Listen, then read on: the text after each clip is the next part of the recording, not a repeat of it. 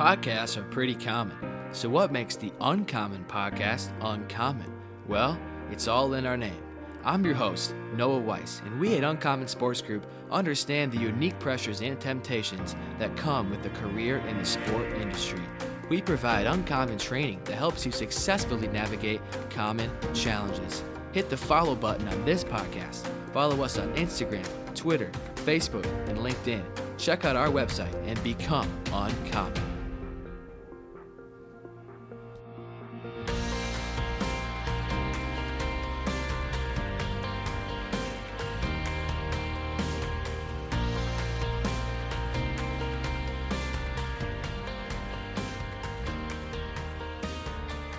What's up, everybody? Welcome back to the Uncommon Podcast. I'm your host, Noah Weiss, and I'm excited to welcome Dr. Matt Huml, who currently is an assistant professor at the University of Cincinnati, onto the show today. Dr. Huml, how are you? I'm great. I'm great. We've uh, we're what recording this early October. The weather is still enjoyable. Uh, the leaves are turning, so we can't really complain too much. Yes, sir. It's beautiful here in Minnesota as well, so definitely thankful for that. And Dr. Huml, you teamed up with Dr. Elizabeth Taylor from Temple University to write a column on Sportico.com about why employees within the college athletic space are fleeing the industry. This is such an important and relevant topic for young people who are desiring to work in sports and specifically college athletics because the challenges of a career in sports can oftentimes be masked by the riches of a sport industry career. So I'd love to start by hearing from you, Dr. Huml why you decided to conduct research on the college athletics industry, and why it's important for young people desiring to work in sports to be informed on this topic. Yeah, I want to get started by saying thanks, Noah, for inviting me on here to talk about this project and the research that we've we've done. As as you mentioned, Dr. Taylor's been my longtime collaborator on this. We've been doing this for about five years. Mm. So going back to that, we had first met at a conference, or actually, I think she was applying for a job where I was working at the time, and we ended up talking that we were doing a lot of similar research. It'd be good to get connected and start working on that. And we ended up looking and realizing that there wasn't a lot of people doing research in what I'd call like human resources within college sport. Mm-hmm. There's lots in the traditional business or management focus areas, but not as much within sport. And we both kind of were already in the college sport context. Now, Liz was a former volleyball player at Division three. I was a former college baseball player at Division two, a thousand years ago. It feels like now, um, but it's been something that we've always had passion in, career wise and research wise. When I first got started doing my PhD, I was very focused on academics. My background was as as an academic advisor. And so my research was really focused on that academic experience of athletes. What's it like going to school mm-hmm. beyond just being an athlete? And she was doing a lot of looking into um, like female administration or female opportunities within there. She also potentially looked at, um, and she's gotten some great research background also within like alcohol awareness, sexual assault concerns, stuff mm like that. And so we ended up connecting and working a lot into this area. And so it's always been a passion for mine. My my wife is a former college soccer player. Like I, college sport is is truly kind of what I do on the day to day basis mm for what seems like now a long time. Yeah, absolutely, Dr. Huml. And it seems too that just the college athletic space has grown exponentially over the past, you know, say 30 years or so. And obviously the the attraction for young people is to to work in this industry, right? Like imagine working at Notre Dame or Auburn or one of these these awesome institutions. And what's often missed is those challenges. And that's why I think this conversation and this research that you and Dr. Taylor did is so valuable, is it really shines light on the challenges that come with um, a career in college athletics. And I'd love to, to follow up with what you said there. If you don't mind sharing just the research process you guys went through and why having data on this topic is valuable. Yeah, no, I'm going to go back because I did realize I missed out the young part of, or for young people going in. I think you really hit this on a lot of thinking back when we're younger. We a lot of us have aspirations of making it professionally, but part of that mm-hmm. that you need to take the step and play in college. And you mentioned lots of great universities. You said you're up Minnesota, like University of Minnesota probably mm-hmm. has thousands and thousands, maybe millions of kids in that area that dream of playing football or wrestling or softball or whatever at University of Minnesota. Mm. Or if it's not there, could be Minnesota State Mankato, could be Bemidji State, it could be um, Winona State, it could be a lot of schools. Yeah. And we all, at some point, those dreams end for for ninety nine point nine nine percent of us. And some of that ends up being that the extension is okay. Maybe I won't be an athlete, but I can still be involved Mm. whether that's on the management side, decision making side, the coaching side, personnel. Maybe you realize education's your dream, but you can advise athletes. Maybe you're doing fundraising. There's lots of outlets, and mm-hmm. it becomes that okay, I can't be on the field, but I can still be a part of this, and that ends up being what um, one of the things that we're researching right now and calling that you're really called to this profession.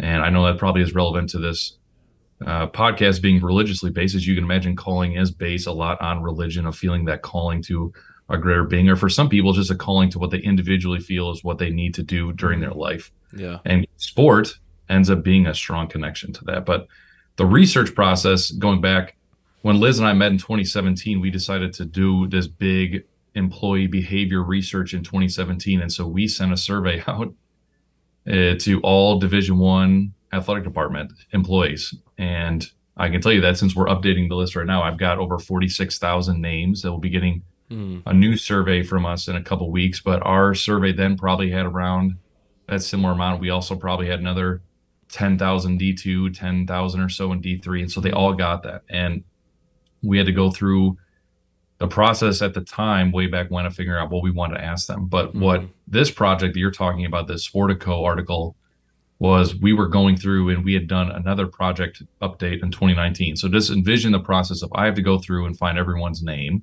mm-hmm. and their email so that that way when their survey comes out it's saying it's addressed specifically to you and it says all the information so i have to find all that information well the nice thing is i have all that information from 2019 right before covid happened and i was like well this is great now i actually can go in people are always talking about there's all these people leaving but no one knows well i mm-hmm. have the names yeah and the emails and i can actually go in now like starting this past summer and actually find out for example, like University of Tennessee, I have all the people that were there in 2019. So now all I have to do is go in and see who's still there. Right. And so it seems simple, but there was lots of uh, complex questions yeah. related to that. But that was the kind of the crux of going through this. So I have all the mm-hmm. old data. I'm able to include to yeah. what those athletic department staff directories look like now, and then I'm able to see what that turnover rate is. Mm. Yeah, it's so interesting as well. No, I think this is such a, a cool thing to research because it can be hard to have data uh, for this kind of, you know, how do you see the challenges within the college athletics industry? How do you see how many employees are leaving, the turnover rate? I think it does provide a lot of valuable information. And I'd love to even dive into that. You found that Division One universities have a 48% turnover rate almost double the corporate and higher education expected turnover rates. And I found it interesting that Power 5 institutions had a lower turnover rate than other uh, D1 universities. What were some takeaways that you and Dr. Taylor had from this data? Yeah, I think in, there's a couple things there of your Power 5 schools are your more your aspirational schools. So just like if you're an athlete and you get an offer from Arkansas State, but then you get an offer from University of Arkansas, probably nine out of 10 of those recruits are going to choose University of Arkansas because right. of the brand, because of they're on TV, because your family rooted for them, whatever. Mm. There's much stronger associations there. Yeah. But there's also a resource resource question of University of Arkansas is going to have a lot more resources that they can throw into their athletic department. And part of that is that they're getting a bigger return on that through TV money, revenue for people showing up, donations, than Arkansas State um, or north like northwest Missouri or whatever mm-hmm. you want to look at as would potentially be in that area that would be comparable. And so it probably well, it likely leads to more people staying. Now, another thing we've noticed on here, especially if we on um, within the across the, the data set is football does have a big impact. Mm. If your football coach gets fired, which as we're recording this, I guess we'll keep this very Midwestern centric, but Paul Paul Chryst was fired at Wisconsin. Yeah.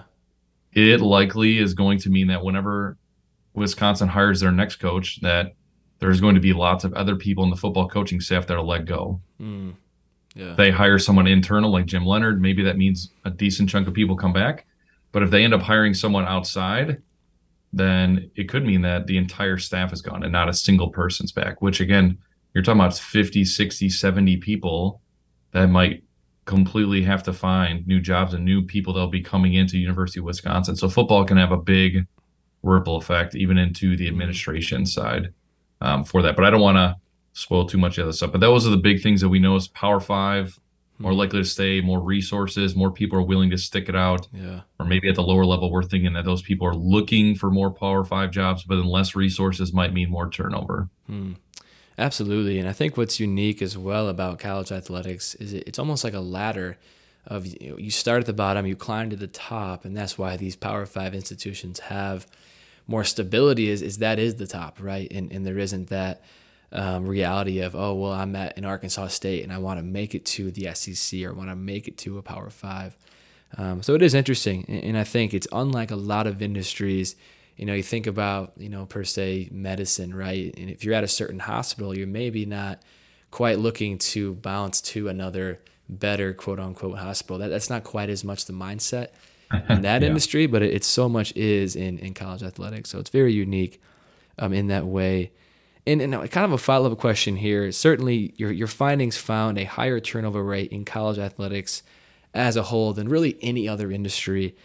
And I'd love to hear this. What are a few other reasons uh, why that might be the case?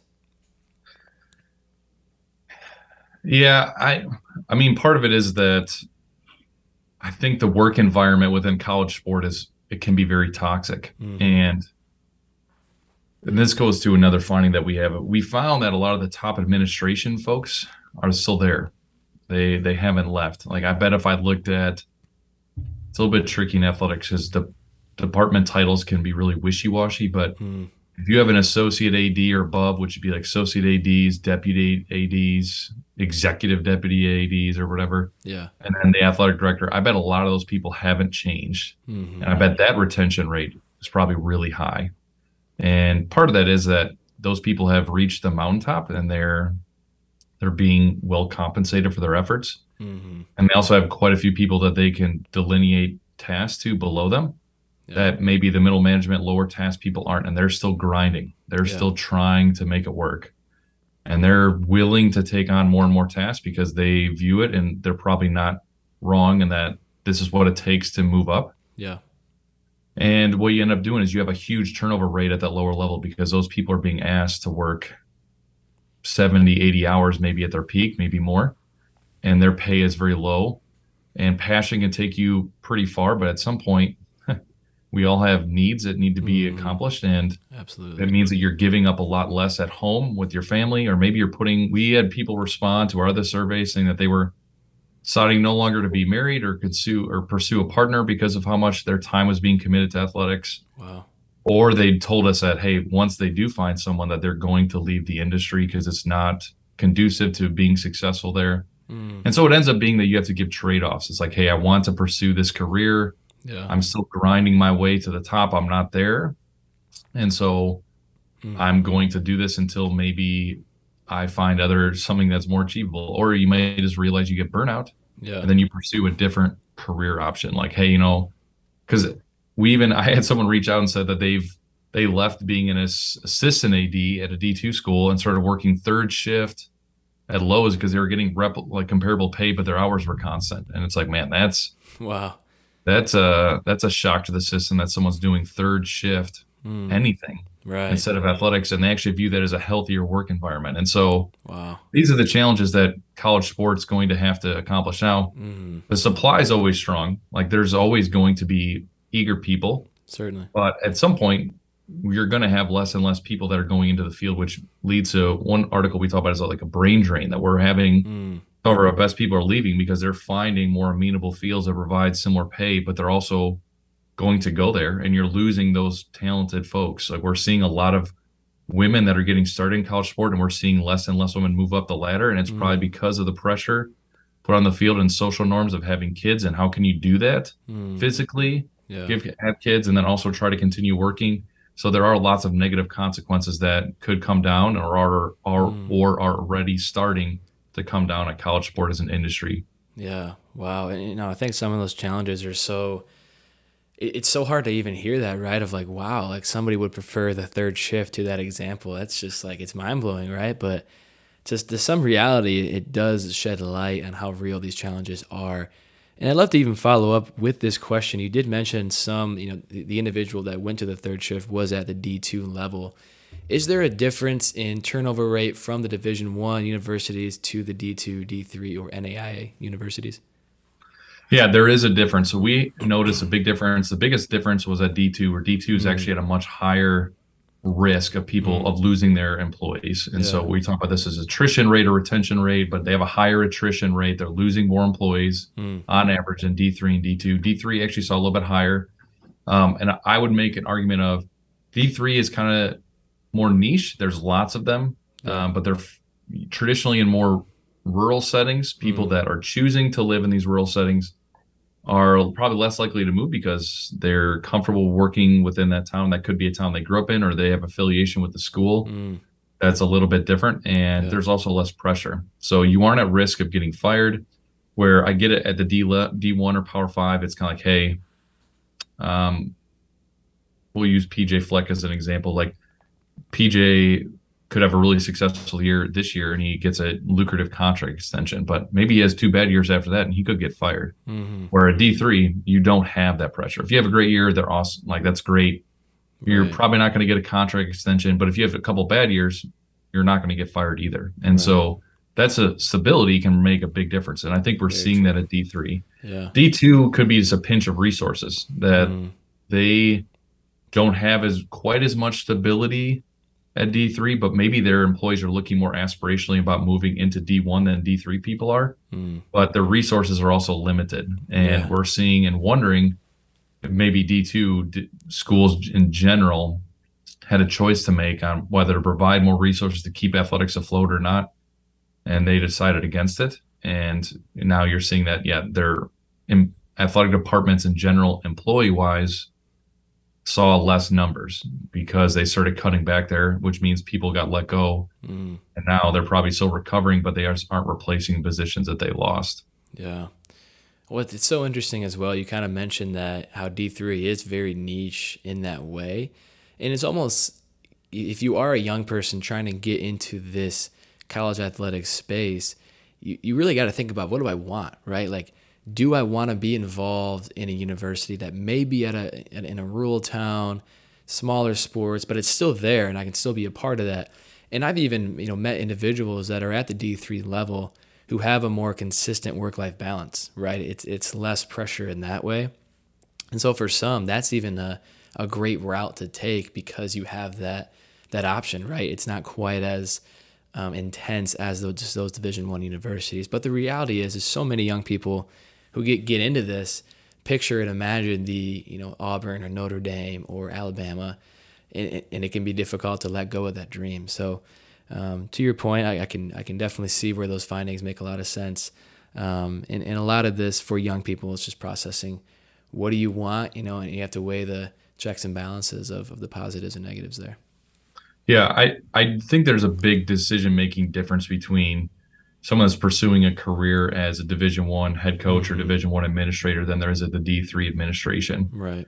I think you understand going in that if you're pursuing the d3 model that your chance of being so successful that you will aspire and become successful at the very tippy top of division one is very yeah. unlikely. Like lance leipold is being discussed a lot right now within football because kansas is doing great. Yeah. And but he did. He was one of the extremely few where he was at university of wisconsin whitewater in football and they were e- e- like extremely successful to the point where University of Buffalo hired him, mm. and he was successful there. Now he's at Kansas, and those are very rare. And I think most yeah. of those people, if they wanted to become the head coach at Kansas, would be working as a student manager within Kansas. Like you're mm. electing to choose that greater yeah. turnover rate yeah. because of the carrot of Lance Leipold being paid multi millions of dollars. Where I'm sure at Wisconsin Whitewater, right, he probably was making about a hundred grand or a hundred and twenty-five grand or so, which is great mm. in Whitewater, Wisconsin, but like nowhere near whatever he's making in in mm. Lawrence. Absolutely. Yeah, and to your point, it is so challenging, right? That is so rare. You never see that, um, and, and to make that jump, it's very difficult. But you know, uh, obviously this is a problem across NCAA. Um, it's it's not a it's not a secret, and especially with your research, it's obvious that this is a growing problem. I'm curious to hear what changes do you think need to be made in universities to improve this this turnover rate? Ooh, oh man, uh, where to start? Um, I will say that I think the big thing is you need to view your employees as your assets. Mm. I think a lot of these athletic departments look at their employees as this endless supply. I mentioned this earlier. There, there always will be eager replacements. Mm-hmm. And I think a lot of athletic departments look at their assets are their head football coach, their head basketball coach for men's side, and then each of them has some specialty programs like volleyball, baseball, depending what it is. And those are really the only assets they look at it. And then they're very top administrators. And then everyone else is kind of looked at as this replaceable, mm. Flippable, non-tangible thing. And I think that's the problem is you end up having to constantly lose these folks. As I mentioned, we are already over, we're in that like 50% range yeah. for division one turnover that you're constantly having to find new people. It costs money to search.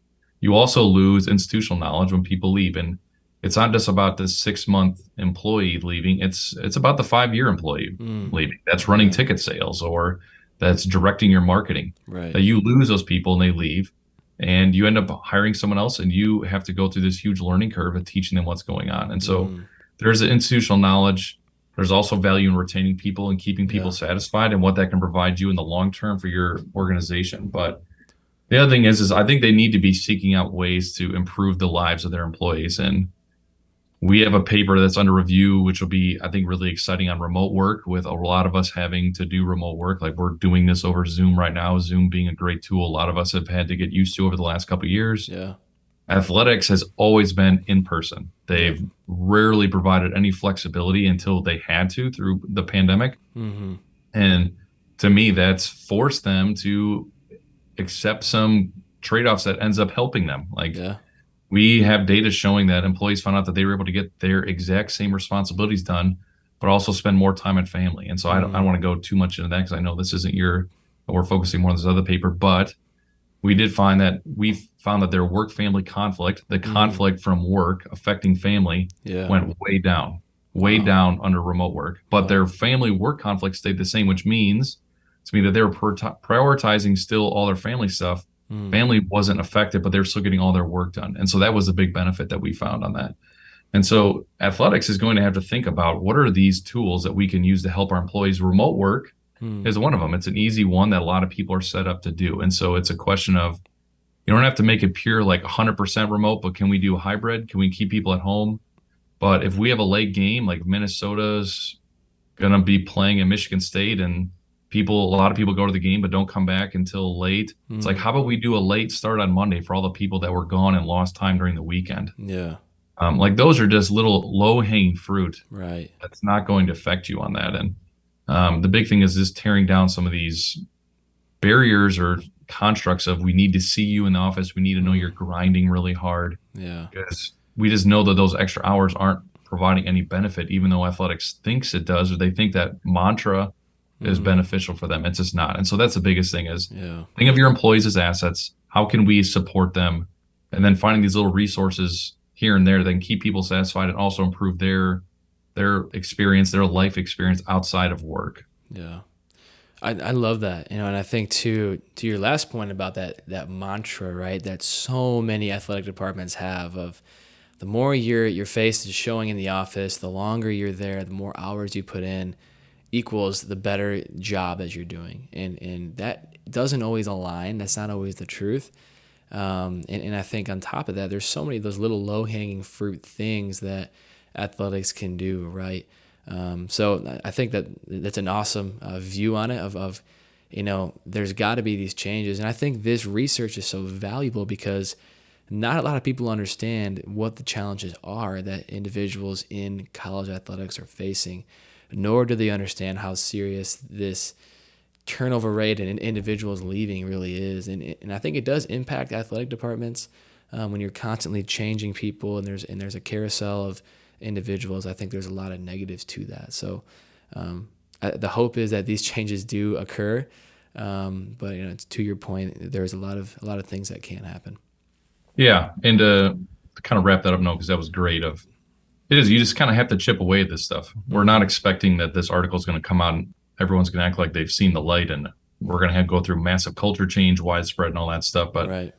it is become you're just chipping away. Like this is something out there we get people discussing. We get enough administrators that see that. We got emails from even head ads thanking us for putting this out. And again, it's this little. Maybe you get a couple university athletic departments that move the needle a little bit Yeah. and then you put out another article showing that work hours aren't beneficial at all or are slightly negative and then you put out this remote work benefit and so suddenly maybe everyone finds something that they connect with and that moves the needle just enough to make a big difference on these employees lives that's the hope at yeah. least Yeah, certainly. And, and I think too, you know, culture shift often comes from this kind of stuff, right? Research and and hearing the voices of the employees themselves. So I think it's most definitely a step in the right direction.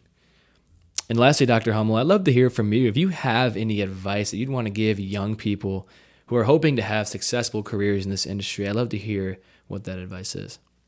yeah lots of different things here one would be if internship if you can or intern um, Mm-hmm. can be expensive. I get it. You're having to do something for free and it costs you money to live. So Yeah, if you can find a paid internship, even better. Yeah. But if you can afford it or swing it, do that. And the big Mhm. thing is try in different athletic departments, try different experiences. Because I will say, there's going to be athletic departments out there that have good culture that Mhm. support you in different ways, Absolutely. and then others that are terrible. We've seen on the results, like we see people that really lambast certain experiences they've had, or we actually have had a lot of people respond saying, like, yeah, once I moved to here and I have this supportive supervisor, it's been a world of difference. And so that can be the Mhm. big difference. And so Yeah. Find someone that's supportive for you as a supervisor. It's going to help you flourish. But also take advantage of the field in the sense of there seems to be an acceptance of moving around a lot. Mm. That can be to your advantage. Find a situation that works well for you and then hold on.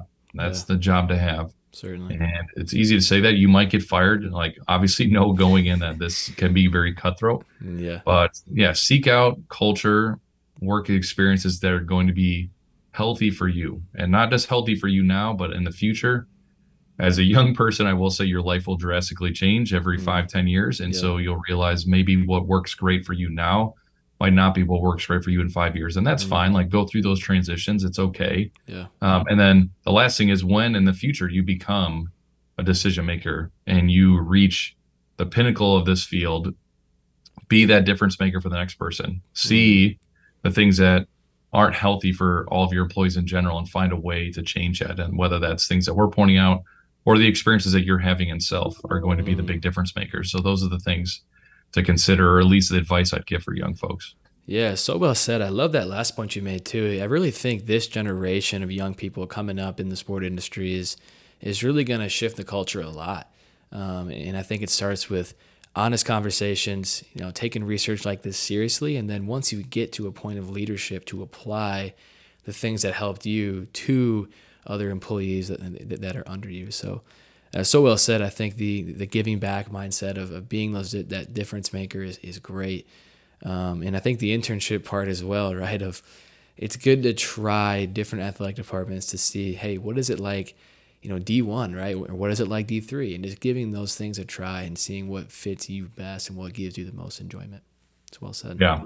Well said. Yeah. Absolutely. And Dr. Huml, thank you for your time today and sharing your thoughts on this topic. It's so interesting to talk through it, and uh, certainly I hope it impacts um, all of our listeners.